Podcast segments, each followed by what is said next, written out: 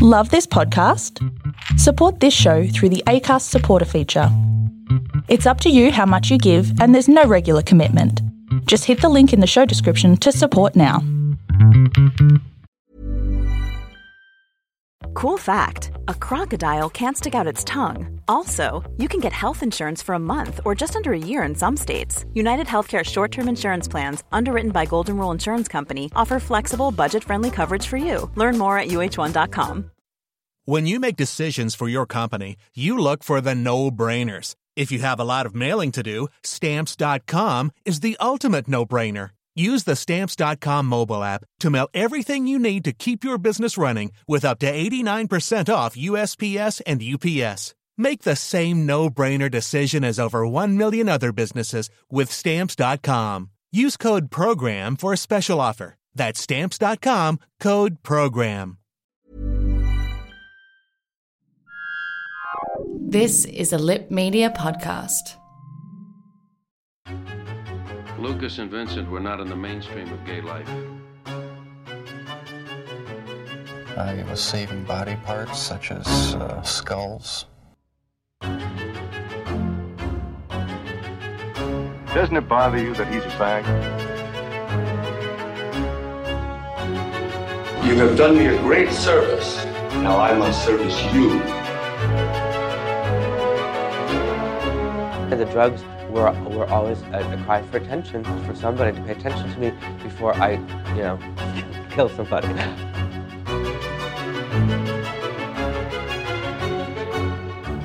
You can imagine what it smells like if you go into a closed room.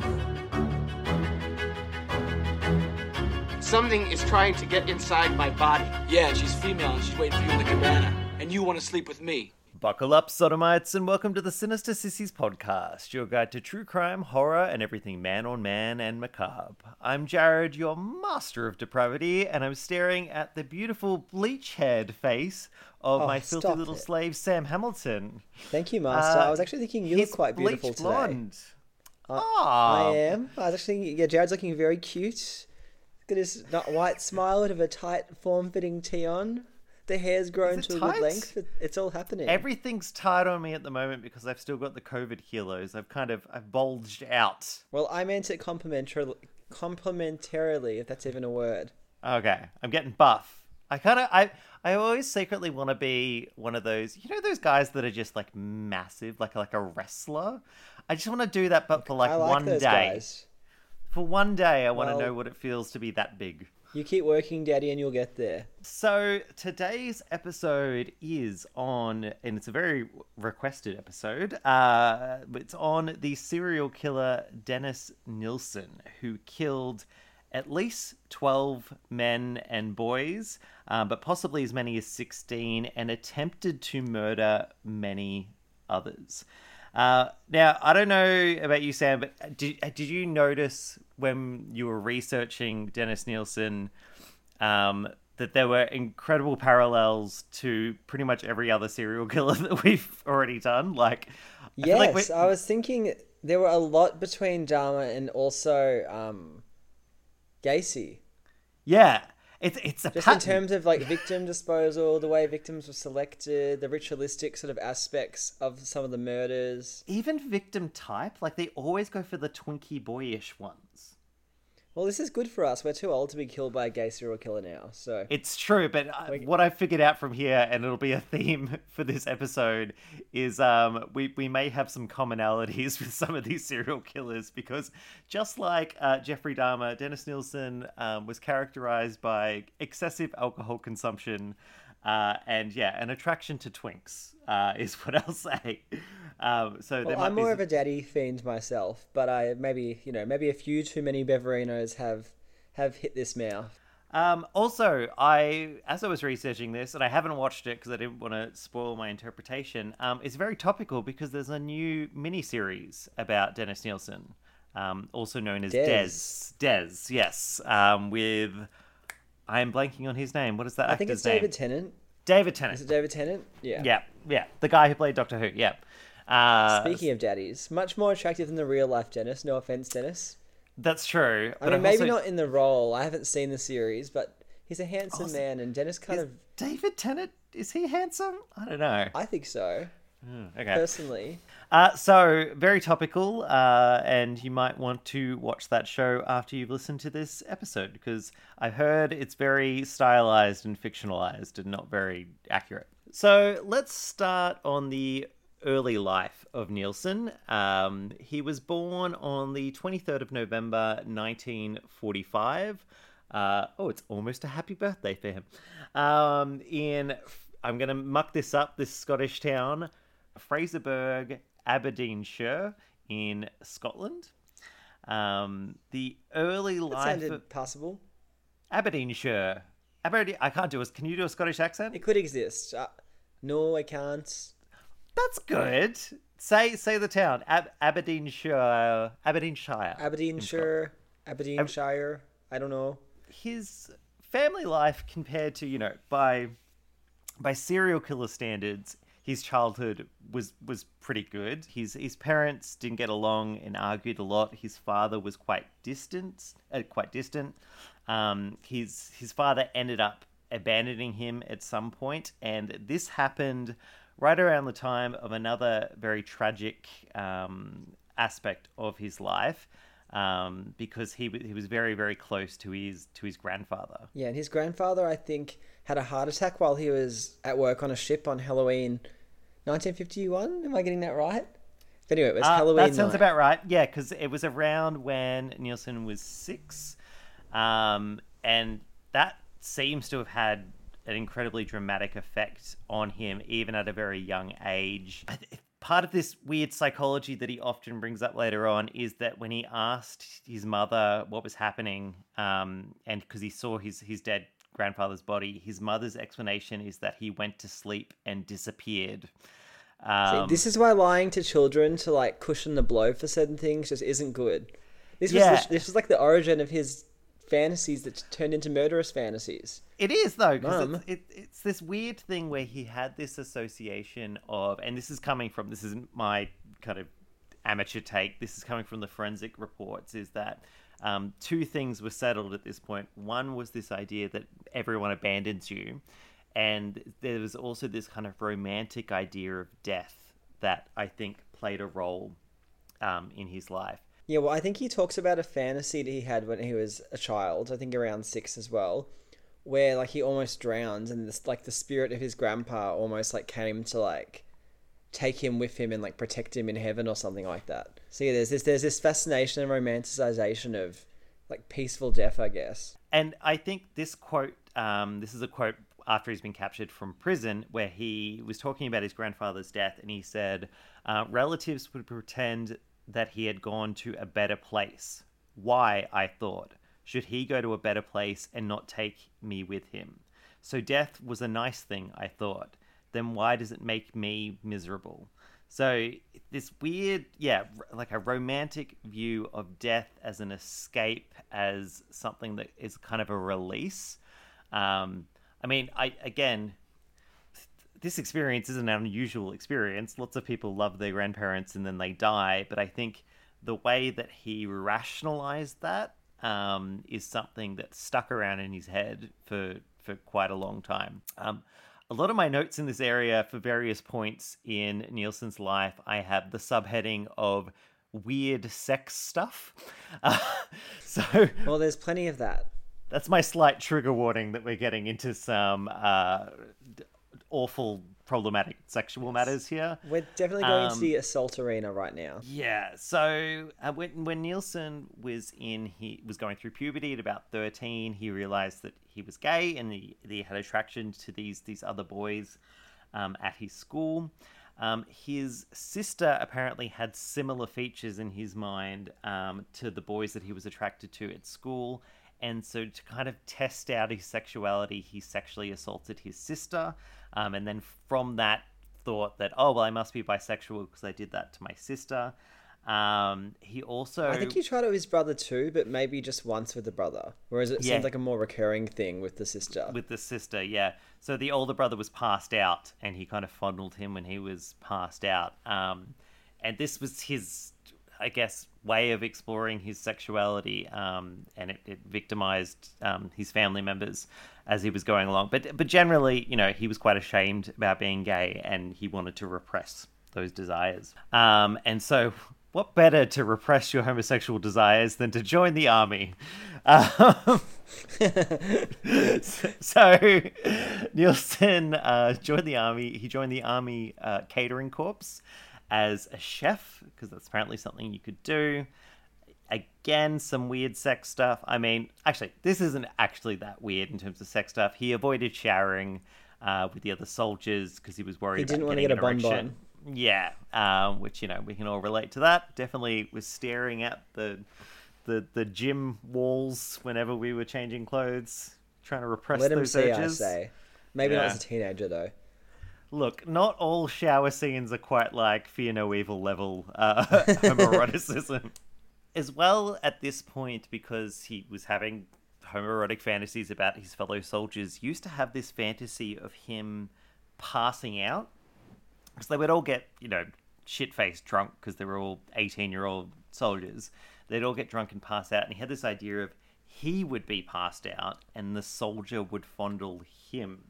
So his initial fantasies weren't being this dominant figure. It was him being the submissive one and being fondled by a soldier, which it was just interesting how that that kind of flips. Although I think I did read though that the or- the origin of this fantasy was it was reversed when him and another soldier got drunk together one night and nothing happened, but he was like watching the soldier like I guess passed out and like thinking about he started making an attachment towards like could I do something or like and I guess that eventually stems to can I do things when someone's dead.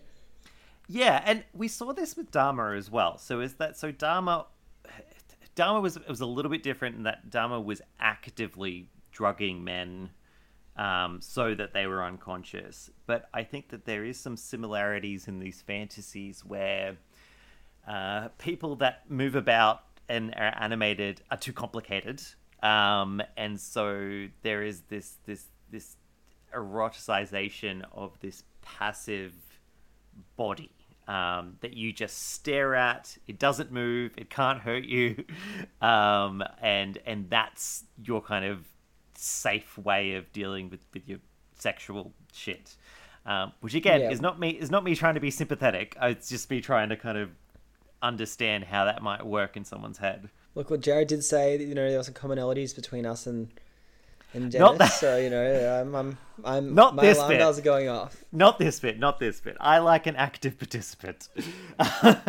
In 1967, uh, Nilsen was deployed to the state of Aden. Now, we, we- did you read this part, Sam? Because I was not aware Is- that there was the. So the state of Aden is formerly is now known as Yemen. I, I didn't get too far into the politics of this, but I the the gist that I got is that it's one of these classic things that was formerly a, a British colony, and then there was a civil revolt against the colonizers um, in this kind of Arabic country, and that Yeah. created a a, a more you know probably Islamist state that that currently exists. Um, Well, but whatever whatever the political climate, uh, some really bad things happened to him there. I guess that, including a head injury, another Yeah. commonality of other serial killers that we talked about. He was struck over the head and kidnapped by a taxi driver at one point. Yeah, so this is this happened soon after his deployment. So I'm assuming the British soldiers were resisting the civil that the people try to get rid of the colonizers. Um, and so yeah, like I don't know what he was there doing. from it sounds food, like but- shady shit. Anyway, um, Mhm. so it was quite violent as well, and some of his uh, the fellow soldiers that were stationed there had been killed. As you said, he got kidnapped by this taxi driver, and he managed to fight back, um, and ended up locking the taxi driver in the boot of the taxi and then leaving. And so there is an interesting question as to whether or not this Arab taxi driver was Dennis Nilsen's first victim, because he seems to assume no one would have come to save that guy who he locked in the back of a taxi. Um, I actually never thought of that. That didn't even occur to me. yeah, well, he he's quotes later on where he was kind of telling up his victims, and he was like, "Oh, maybe fifteen. Like you, you can maybe add one to the to the to the bunch." Um, so this obviously um, was uh, had a major impact on his life. Again, head injuries. Always got to keep that in mind in terms of impulse control, and that does play into the narrative a bit about how this kind of stuff escalates. Um, when he was stationed, um, I believe in Berlin, he uh, had his first experience, sexual experience with a female sex worker. Um, and he described it as depressing because he was a very much a gay man. Um, he also had his own room um, when he was stationed at this point, and that's when he started to play around with these fantasies of a limp body. That was that was what he was kind of playing with, and in fact, he used to set up a mirror in such a way that his head was cut off, and he could just look at his like limp lying down body, and that got him off. Interesting. It's interesting this kind of stuff, and I'm like, do all these people now just get like sex dolls? Like, I'm assuming people have these similar sexual fantasies. Like, but also, I assume it would be easier. It would be easier in 2020 to act upon those fantasies, even if it was in a consensual, non-murderous way. Yeah, because I think back back in this era, even getting with a man would be difficult. Yeah, even sourcing someone to have like say fantasy play with would be hard. So I guess his reflection is all that he had.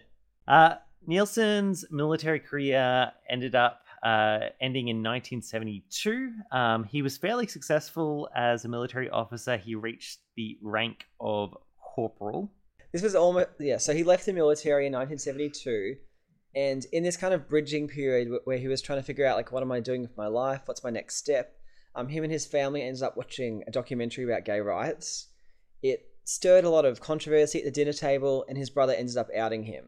So he never yeah. ever spoke to his brother again, and from this point on, only had very limited contact with his mother. So this is kind of when Dennis became like truly isolated, moved to London on his own, started pursuing this career in policing, and I guess things went downhill from there. Yeah. So yeah, he he became uh, isolated, um, and as you said, he started working as a police officer, and he had these short stints in various careers. So he he was a police officer, and then he was a security guard, and then he ended up being a kind of um, like public servant, but for um, it was like like a job seeking agency, like a job yeah. center organization, and he ended up being very successful in that. Like he he um, was well respected, and he worked quite hard at this job center. Whilst in London, Nilsen um, uh, began exploring his sexuality a bit more. He'd started to casually hook up with a bunch of men. Um, he found it ultimately quite unfulfilling. There was also a brief period of time where he had something of a relationship for about a year and a half um, with a guy named David Gallichan. Um, but even then, they lived together and they were semi a couple, kind of, but they were sleeping with other people and didn't have sex themselves a lot. So yeah, definitely sound like a bit of some superficial companionship type. Because I think that they met and he let they moved in together within like a week or something. It was like a very quick sort of dependent yeah. relationship that forms. Um, that so uh, yeah, and it wasn't very sexual. And it's very strange because um, throughout this, I keep seeing situations where uh, Dennis Nilsen's m- met someone in a pub and convinced them to to go back to his place, type thing. Um, but then all descriptions that I hear of him are that he's not a charismatic person. He's very reserved. He's very shy.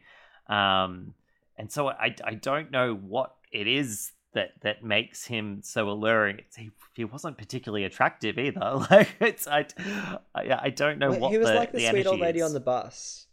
Maybe he was just you know he was just kind of shy and unassuming and unintimidating. He probably seemed like someone. He probably had the demeanor of someone that would be completely harmless and kind of like, oh, okay, why not have that drink? Yeah, and maybe like a bit pathetic. So you kind of like, oh, all right, I'll have a drink with you. Like it's not a yeah. He kind of lured people in.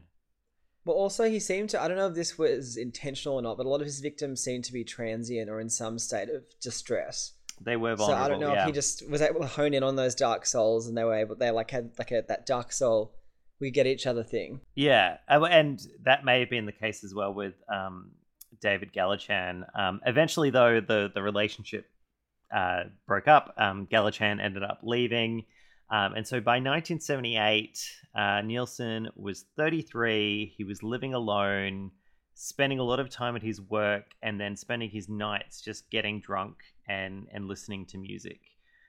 And this was the bit that I was like, "Fuck, that's me." it's my well, life. As long as your loneliness doesn't turn deadly, we'll be okay. I don't- I I am don't here. like it. Please don't, please don't kill me. I am here with a listening ear. Look, he's 33. I got one more year until I'm peak Nilsen. And like, I don't want to be rude to, I don't want to be rude to the deceased, but you have a lot more going for you than he did. I mean, I don't have to feel bad. But do I have to feel bad being rude about him? Anyway, No, we can insult him. you've you've you've got things going on, Jarryd. It seems like he was very much like. Nothing That's else. that's yeah. my analogy for just like on the road to nowhere. It's in this isolated state um, that the psychology shifted in its in its distinct way, and Nilsen began his murders. All of uh, Nilsen's murders occurred at his home, um, and he had two different uh, addresses. One was at 195 Melrose Avenue, and the other was at 23 Cranley Gardens. And I mention them because they've kind of become these these infamous landmarks that people go to. Um, Dark tourist hotspots. yeah, and I think one of the I can't remember which one. There was one that was up for sale fairly recently, um, which again, I'd totally buy it. I I'd actually have no aversion to living in a house where a murder happened, but reading the graphic descriptions of these murders, knowing that the bodies were like stored underneath the floorboards, Yeah. another common thing that serial killers seem to love doing. Um, I just I don't I don't think I could. If I got a whiff of something that smelt like even the slightest bit suspicious, I'd be like, I'm out. That's true. That's true. So the first set of murders occurred at 195 Melrose Avenue. Nilsen's first victim was 14 year old Stephen Holmes, who he killed on the 30th of December 1978. Nilsen met Holmes at the Cricklewood Arms pub, um, where Holmes, being only 14, was trying to purchase alcohol and he couldn't get it. I think Nilsen thought he was about 16 or 17. He didn't think he was 14. Yeah, I think he said seventeen. Yeah, but I again, I don't trust these fucking people. That like, maybe he knew he was fourteen and he's just a piece of shit. Um, Nilsen uh, had already been drinking heavily that day and had actually stumbled down to the pub just to make some poor effort to to be social. Um, he invited Holmes back to his house on the promise of booze. They both got very, very drunk, and Holmes passed out. Um, when Nilsen woke up, he found Holmes passed out on his bed, and after caressing his unconscious body, Nilsen um, was just felt this compulsion to keep uh, Holmes there. So he strangled Holmes with a necktie before drowning the teenager in a bucket filled with water.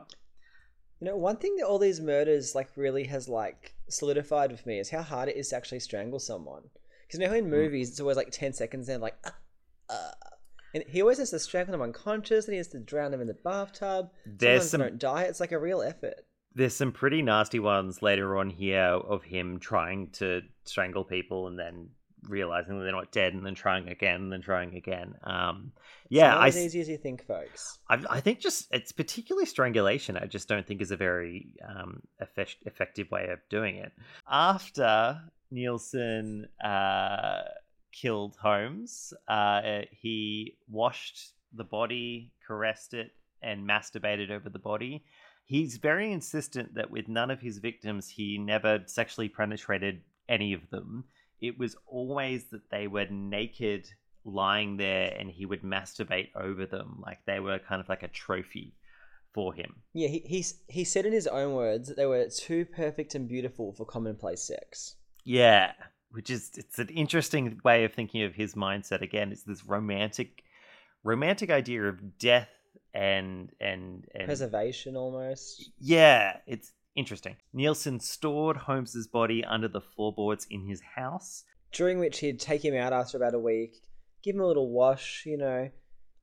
I guess bring him out for a little bit of a, I don't know, a display refresher. play, and then I think you just put him back in.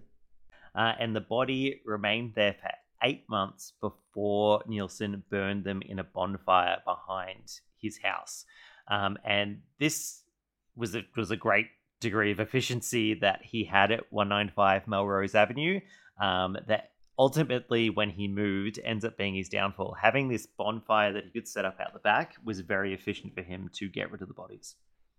Yeah, he even had like a technique where he like put like a tire on the bonfire to kind of mask the smell of the burning flesh. Yeah. You know, he had a system. It would be nearly a year after his first victim that Nilsen would attempt to kill again. On the 11th of October 1979, uh, Nilsen met Hong Kong student Andrew Ho at a local pub and went uh, and took him back to his house on the pretext of sex. Nilsen uh, attempted to strangle Ho, who ended up escaping the residence. He reported the matter to police. Um, uh, however, after Nilsen was questioned, Ho then dropped the charges. We're going to see this a couple of times. Yeah, Yeah. this happened with Dahmer when the guy escaped, went to the police. He was like, "Oh, it's my boyfriend. We'll sort it out ourselves." Then killed him. I mean, I guess That- I guess this guy's lucky in that he actually got away, right? Yeah, that the Dahmer case, that one was particularly egregious because that guy had already had like a drill and he's like, and he was naked. and- Yeah, Um, but th- there's definitely an occasion here where the police had very clear indications that Nilsen was a predator and didn't follow it up. So the fact that Ho didn't decide to press charges is kind of understandable. It was like I just had a weird encounter with a guy, um, but that didn't mean that the police had to be like, "Oh, all right, sorted, cool. We don't have to deal with it." It's it's and we saw it similarly in the Dahmer case and a couple of other cases where I, I don't think it's I don't think it's active homophobia or active prejudice, but I think it's um they're they're more just relieved that they don't have to go into this icky gay thing unless they really have to.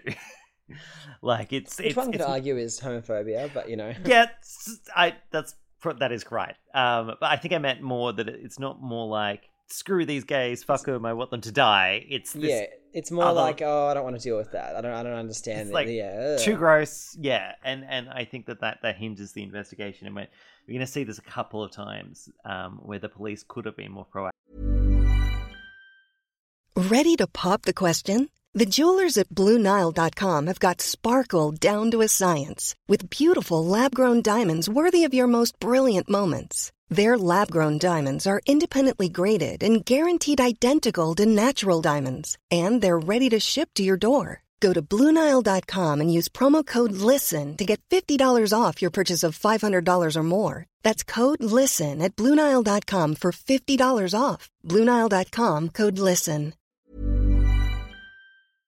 And they weren't. On the 3rd of December 1979, uh, Nilsen would kill again. He met 23 year old Canadian student Kenneth Ockenden and offered to show him around various pubs in, um, in the area. Uh, he eventually ended up inviting him back to his home. Ockenden was strangled to death with the cord from Nilsen's uh, headphones whilst listening to music. Nilsen stripped Ockenden's body and took photos of it in suggestive positions with a Polaroid camera. He then wrapped the body in plastic and placed it under the floorboards. And didn't he Um, also use the same headphones to like have a jam himself? Like I think didn't he like then use the guy's headphones that he'd used as the murder weapon to like Oh, and listen to something? music. Yeah, often after the kills, and it's kind of it's. I'm assuming this is repeated in the the new Des movie um, all the time because it's a very evocative image. Often after he'd kill people and and place their body under the floorboards, he would often listen to music on his headphones and drink his like whiskey in this defiance. And I'm I'm I don't know what type of music you enjoy, but I'm I'm picturing this like classical orchestra as I'm he's, definitely as he's vibe, sipping yeah. away. Yeah. like a Hannibal vibe, but who knows? He, probably I don't know. 1979. He might have been a Sex Pistols fan. We don't know. It would be uh, incredibly arduous to go through every single one of Nilsen's victims because he was so prolific. Um, but just to give you an idea of uh, the extent of his murders after this point, in the uh, Melrose Avenue home. He killed a 16 year old homeless runaway named Martin Duffey in May of 1980, strangling him and then, dr- and then drowning him in a sink. Again, he repeated his behaviors of masturbating over the body, um, storing it initially in the cupboards of his house, then in the floorboards, and then it was eventually burnt on the bonfire. He killed 26 year old William David Sutherland in 1980. Again, they met at a pub and he invited him back um, with the promise of more alcohol before strangling him. Uh, a further four victims were killed in the late 1980 period, but were never identified. The assumption is that many of them were homeless young men. The final victim of just this address um, is 23 year old Malcolm Barlow, um, who Nilsen met in September of 1981. Um, and this is a particularly tragic case. Um, so Nilsen Yeah. left left his house and he saw Barlow slumped against a wall um, and he Nilsen essentially offered to help. So it turns out Barlow, because of his epilepsy medication that had left his legs weak and he couldn't walk, so Nilsen invited him back to his house and actually called the ambulance and actually called for help. And Barlow went to the hospital and he's got his medication fixed up. Um, and then he returned to Nilsen to thank him um, and ended up having drinks with him in celebration. Um, and again, the pattern repeated itself. Uh, Barlow got so drunk that he passed out on the sofa. Uh, Nilsen then strangled Barlow as he slept before stowing the body um, beneath his kitchen sink and then under the floorboards. Yeah, Um, it's, it's definitely it's definitely one of the more tragic murders. It's like someone actively trying to be a good person, and then also it's interesting is it did uh, as in the victim actively trying to be a good person by thanking Yeah, Dennis, yeah. but also it's interesting that Dennis was able to you know it wasn't just like he saw like a beautiful young boy and like had to kill him. Like there was some, you know, he was he he had some line that he wouldn't cross. So this is this strange thing because when he describes these 1980 1981 murders, he talks about the fact that often after he'd killed them, he'd burst into tears, um, and he'd be really distressed about what he did, but then he would repeat the behavior, and so this is this area where I'm like, well, it seems like it's very impulsive, and it's become this thing where this desire has overtaken him and he's not able to have some sort of impulse control which goes back to our, all of the stuff that we talk about in terms of head injuries that i don't think you can blame low impulse control on murder someone still needs to have the desire to murder but if someone has this strong desire to murder maybe not having that that impulse control um, is a factor in that people are more likely to act on impulse, attack, do these things, and then actively regret it soon after. Um, and that, that seemed to be what was happening. So th- there was an issue at this point, though, uh, in terms of storing the bodies under the floorboards. Um, he wouldn't regularly bring out the bonfire, and often the bodies would stay there uh, for months and rot away. Um, and this is what Sam was talking about before about they would often be found quite decomposed and, and there'd be maggots. Um, and he would try and cover the smell with like deodorant and stuff. Yeah, he got de- he got bug. He got one of those things like I think one of those bug bomb type things, and also yeah, like deodorant for the floor. But it wasn't enough. Reading about that, I was like, "Ugh." just imagining like the pungent smell that he like. You know, think about how bad it is when you leave pasta in, in, in the sink for three days. and then- he didn't then, like that know, either. So it's it's he uh he's although Nilsen's often described as a necrophiliac, he and this is this, this is something that makes him different than Dahmer. I think Dahmer was more accepting of the decomposition process. Nilsen, um, if you think of what he's after, he's after that pristine young body that he has. Um, that as soon as decomposition happened, he was disgusted and he hated that whole thing and he was trying to get so- it over and done with. I think that's why Um, he liked to periodically bring them up, clean them, you know, try and preserve their beauty. Uh, I think Yeah. the one that he, the boy that he strangled with the headphones, he brought him out like four different times, I think, and said that he was like one of the. I think that was the one he described as being the most beautiful. Yeah. Um, don't quote me on Yeah. that, but basically he liked to keep them clean for as long as possible, and then eventually it would reach a point where they didn't serve the need anymore. I guess. And he had, I think, two or three bodies stored up that he eventually ended up uh, burning in a, a huge bonfire at the back of his place. And he actually talked about the fact that neighbor kids came and watched the bonfire as he was burning the bodies, and Oh, obviously God. none the wiser about what he was doing. Um, so they were the bulk of uh, Nilsen's kills at 195 Melrose Avenue. Um, because his landlord eventually wanted to sell the place uh, and he was renting, Nilsen then had to move. Uh, he, he eventually moved to 23 Cranley Gardens. And this move is crucial um, because there were heavy restrictions after Nilsen moved to this address in 1981. Um, for one thing, it was it's this weird thing that we have in the UK where it was essentially like an attic was the house, was the flat, right? Like it wasn't a um, a, a proper separated apartment. Um, it was he was in the attic of someone else's house that they've subdivided down because the UK's you know um, got it's very very tight space. Um, and the key consequence of, of living in an attic though is that you can't store things underneath the floorboards because someone's living there. Um, and so that that was the first heavy restriction that he had. He also did Yeah. not have a garden at the back at the back. Yeah, so he had to start flushing.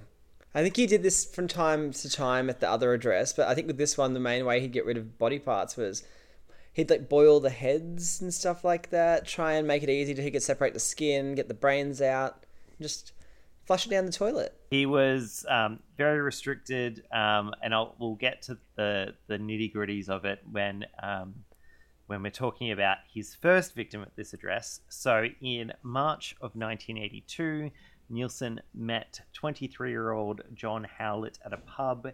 He lured him back to his apartment with the promises of more alcohol. When Howlett passed out, Nilsen attempted to strangle him. Um, however, unlike previous killings, Howlett actually woke up and they fought. Um, but Nilsen got the upper hand and strangled him again. Thought he was dead. He kept breathing, so he strangled him again. Um, and I think eventually he had to grab him and drown him in the bathtub because I think he, he tried strangling him three times and he just wouldn't die, so that he then needed to drown him. You know, Nilsen describes Uh, this as quite a traumatic event because it's the I think it's the only time he felt truly threatened himself. I think all the other times the guys were so like boozed out that they didn't pose like a, a physical threat to him. Or I think in many cases they were asleep whilst he Yeah, well that's true. That's Um, yeah, that's what I boozed out. But like, yeah.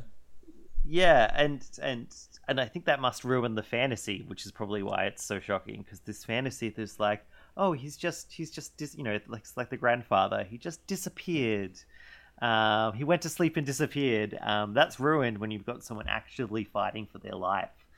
Um, since he didn't have a bonfire, Nilsen dissected the body. Um, he deliberately cut off all the soft tissue that he could and flushed it down the toilet. Um, things that were too chunky or large bones, he put in plastic bags, which he would then dispose in various locations. As Sam said, um, he had a technique um, of boiling the heads, and that was because that would get a lot of the soft tissue away from the skull, um, so that he could flush those down the toilet, and he would be able to crush the skull down um, to decompose to dispose of that as well. on the topic of you know basically being like neck and neck with your neighbor in these like UK um, apartments, imagine this all going on like upstairs. Like, yeah, I thought he was into some. Thought he was doing some sculpting. This is one of those things, though. Is it another one of those things where they're like, that weird homosexual upstairs is making noise again? Like, th- there's a Yeah, cover likely. that comes. There's there's a cover that comes from being the other. I think where people are like, ugh, I don't even want to know. Um, Yeah. and that that works to his advantage, I think. There was another a, a failed attempt at killing in the May of 1982. Nilsen uh, met 21-year-old Carl Stottor at a pub, although I believe that they had previously hooked up in the past and they kind of got reacquainted in the pub. Um, he eventually convinced Stottor to go back to his place. Stottor passed out in a sleeping bag after drinking heavily. Um, he woke up um, after passing out to a feeling of strangulation on his neck because Nilsen was strangling him, and Nilsen said, Stay still. However, from Stottor's perspective, he thought he'd gotten caught up in the cord in the zipper of the sleeping bag and that Nilsen was helping him. Um, he eventually went unconscious.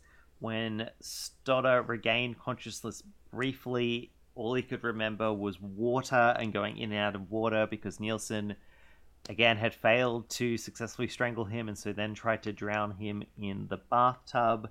Um, Nilsen eventually gave up because Stottor kept coming back to life every time he tried to kill him.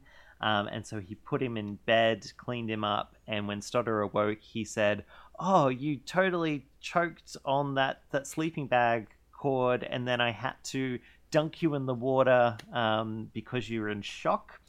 Um, and in fact, Stottor spent two days at Nilsen's address because he was too weak, um, because of, I'm assuming loss of oxygen to the brain or something, like brain injury. Yeah, he was like, yeah. So Nilsen was like properly nursing him back to health. It's yeah, quite um, Yeah, quite disconcerting. Eventually, Stottor, though, kind of put two and two together and said, wait, this makes no sense. Um, and so he ended up getting Nilsen to drive him to the train station. Stottor both went to hospital to have his, uh, have his injuries detailed, and he made a report to police that was never followed up. Um, and so it's another classic case of, well, that to me is a very clear case of someone being a predator and trying to kill someone. Well, yeah. Well, I think I read somewhere that his statement wasn't even used. His statement was heard in court, but it wasn't used until like much later in the game, and like it wasn't factored into a particular part of the sentencing or something. Even as a, vi- a victim when the trial was happening, he wasn't seen as being particularly relevant, despite this happening. I get the impression that Stottor um, had lived a quite transient life and was a bit of a substance user, which may have meant that they didn't think that he was telling the truth or that they didn't really give a shit, um, which probably plays a role. The final two murders of Nilsen um, occurred in 1982 and 1983. In June of 1982, Nilsen met 27 year old Graham Allen, invited him back to his place, strangled him, masturbated over the body, and dissected the body for disposal. He retained bits of the bodies in bags in his uh, flat, though, and flushed a bunch of them down the toilet. In January of 1983, Nilsen killed his final victim, 20 year old Stephen Sinclair. Um, he actually roughly knew Sinclair. He was a bit of an acquaintance. He was like a friend of a friend. Um, uh, Nilsen went to, sorry, Sinclair went to Nilsen's house and they got drunk. It's the same method that we've seen all up until now. He passed out. Nilsen strangled him with a necktie um, and uh, bathed the body and slept alongside it. Um, he then tried to flush all the soft tissue in relation to Sinclair's body, cut up the body, placed it all into bags, and was storing the bags in a cupboard um, in January of 1983.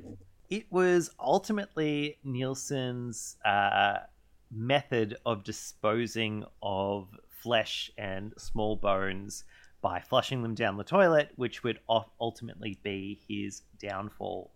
Um, because you're not meant to be flushing bits of body parts down a toilet and end up clogging the sewage drains.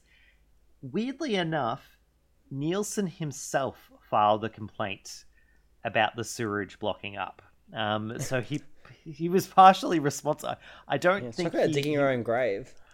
I don't think he, he, he seemed genuinely surprised to find out that the things he was flushing down the toilet had clogged things up. He thought it was some unrelated thing. Well, look, Um, my favorite part is when they came and they're like, "There's like." I think the plumbers were a little bit suspicious about what they were finding, so they stopped their work. And then Yeah. I think he saw some of the bones like in the plumber's possession, and he's like, "Oh, it looks like someone's been flushing down their Kentucky Fried Chicken." Yeah, that was his excuse. it's such a laugh. But Yeah, these- come on, Dennis. These, these unfortunate plumbers attended the dire- address, and as you saw, said they found all these. They're like, "What the hell is that?" Like, I can understand. Like, right away, you wouldn't necessarily say human. Um, so they originally were like, "That's a bit strange." Talked to residents about it. Went back, and I think like a more senior person came down, and that's when they noticed something that looked distinctly like a human hand. Um, and that's when they contacted the police. The police tested the flesh and said, "Yep, that's human." Um, and uh, they managed to know from where the piping was coming down that it was coming from Dennis's um, apartment. Now, the the policing, I, I'm kind of fascinated by the police perspective on this because I imagine if you're a police officer and you've noticed that you know there's body parts clogging the pipes, you're like, okay, this guy has like killed his wife or has gotten into a beef with a drug dealer. Like it'll be one body, maybe two bodies. Um, but these three police officers walk into Nilsen's place and they're just overwhelmed with the stench of, of death. Um, and originally Nilsen tried to play dumb, and then one of the police officers said, "Don't mess about. Where's the rest of the body?" And then Nilsen was like, "Okay." And then he pointed out the cupboard with the bags of the different body parts. Uh, and then one of the officers said, "What's going on?" And Nilsen replied, "It's a long story." um, and so. But he kind of willingly they- went along. He's, he's like, take me back to the station. You know, I do have to get this off my conscience. He was very He- compliant. and very matter of fact at this point. Um, and he confessed to. Well, this is an interesting thing. When he was on the way to the police station and they asked him how many are they, how many are there, he said fifteen to sixteen. Um, however, there are only twelve confirmed murders to Nilsen's name. So, So he I mean, I don't a few extra. Or he lost or, count.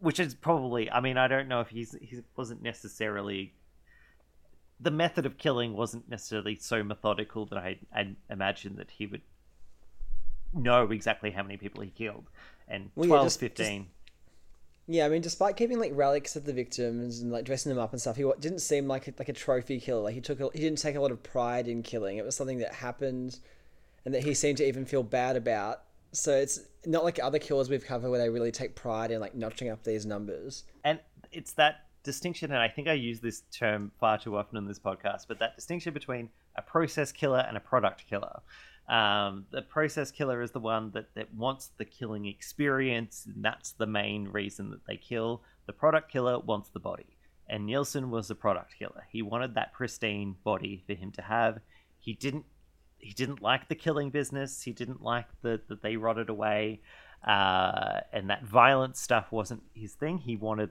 the body. Um, there was a pretty short trial, considering Nilsen had confessed to everything. The only fact at issue was whether or not Nilsen was not guilty on the grounds of insanity.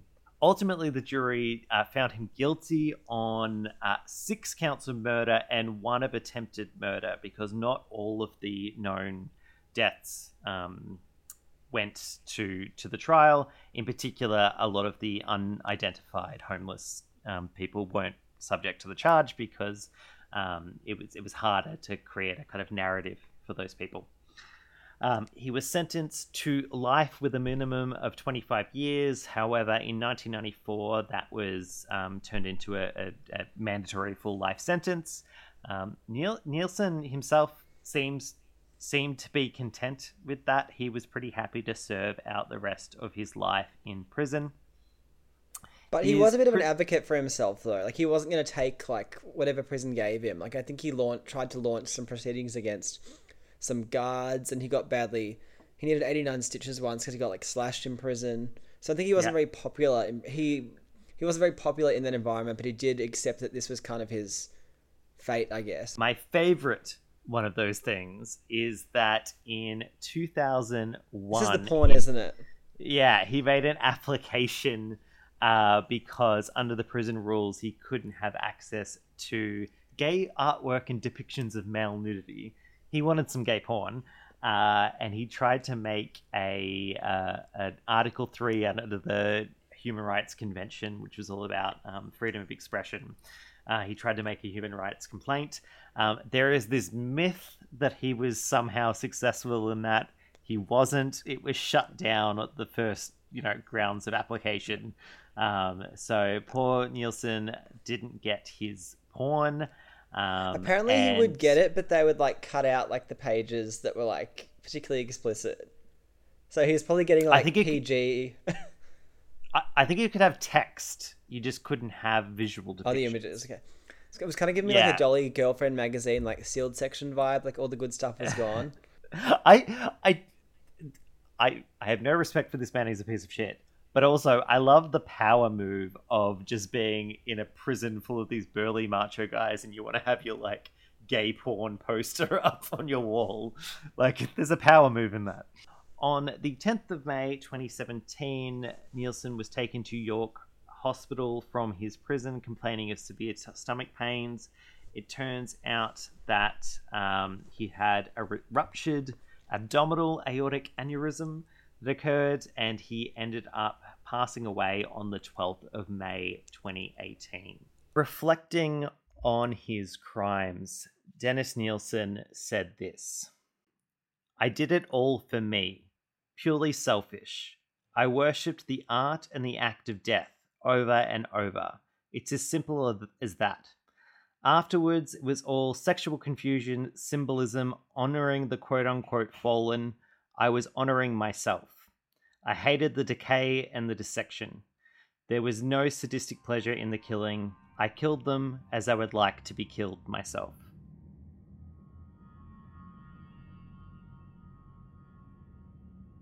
Thank you for listening to the Sinister Sissies podcast. You can follow us on Twitter at Sinister Sissies. You can follow me on Twitter at Jarryd Bartle. That's Jared with a Y. You can follow us on Instagram at Sinister underscore Sissies.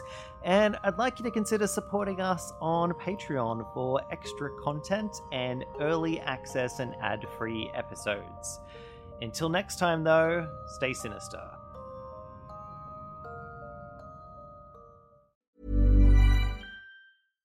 Hi, I'm Daniel, founder of Pretty Litter. Cats and cat owners deserve better than any old fashioned litter. That's why I teamed up with scientists and veterinarians to create Pretty Litter. Its innovative crystal formula has superior odor control and weighs up to 80% less than clay litter. Pretty Litter even monitors health by changing colors to help detect early signs of potential illness. It's the world's smartest kitty litter. Go to prettylitter.com and use code ACAST for 20% off your first order and a free cat toy. Terms and conditions apply. See site for details.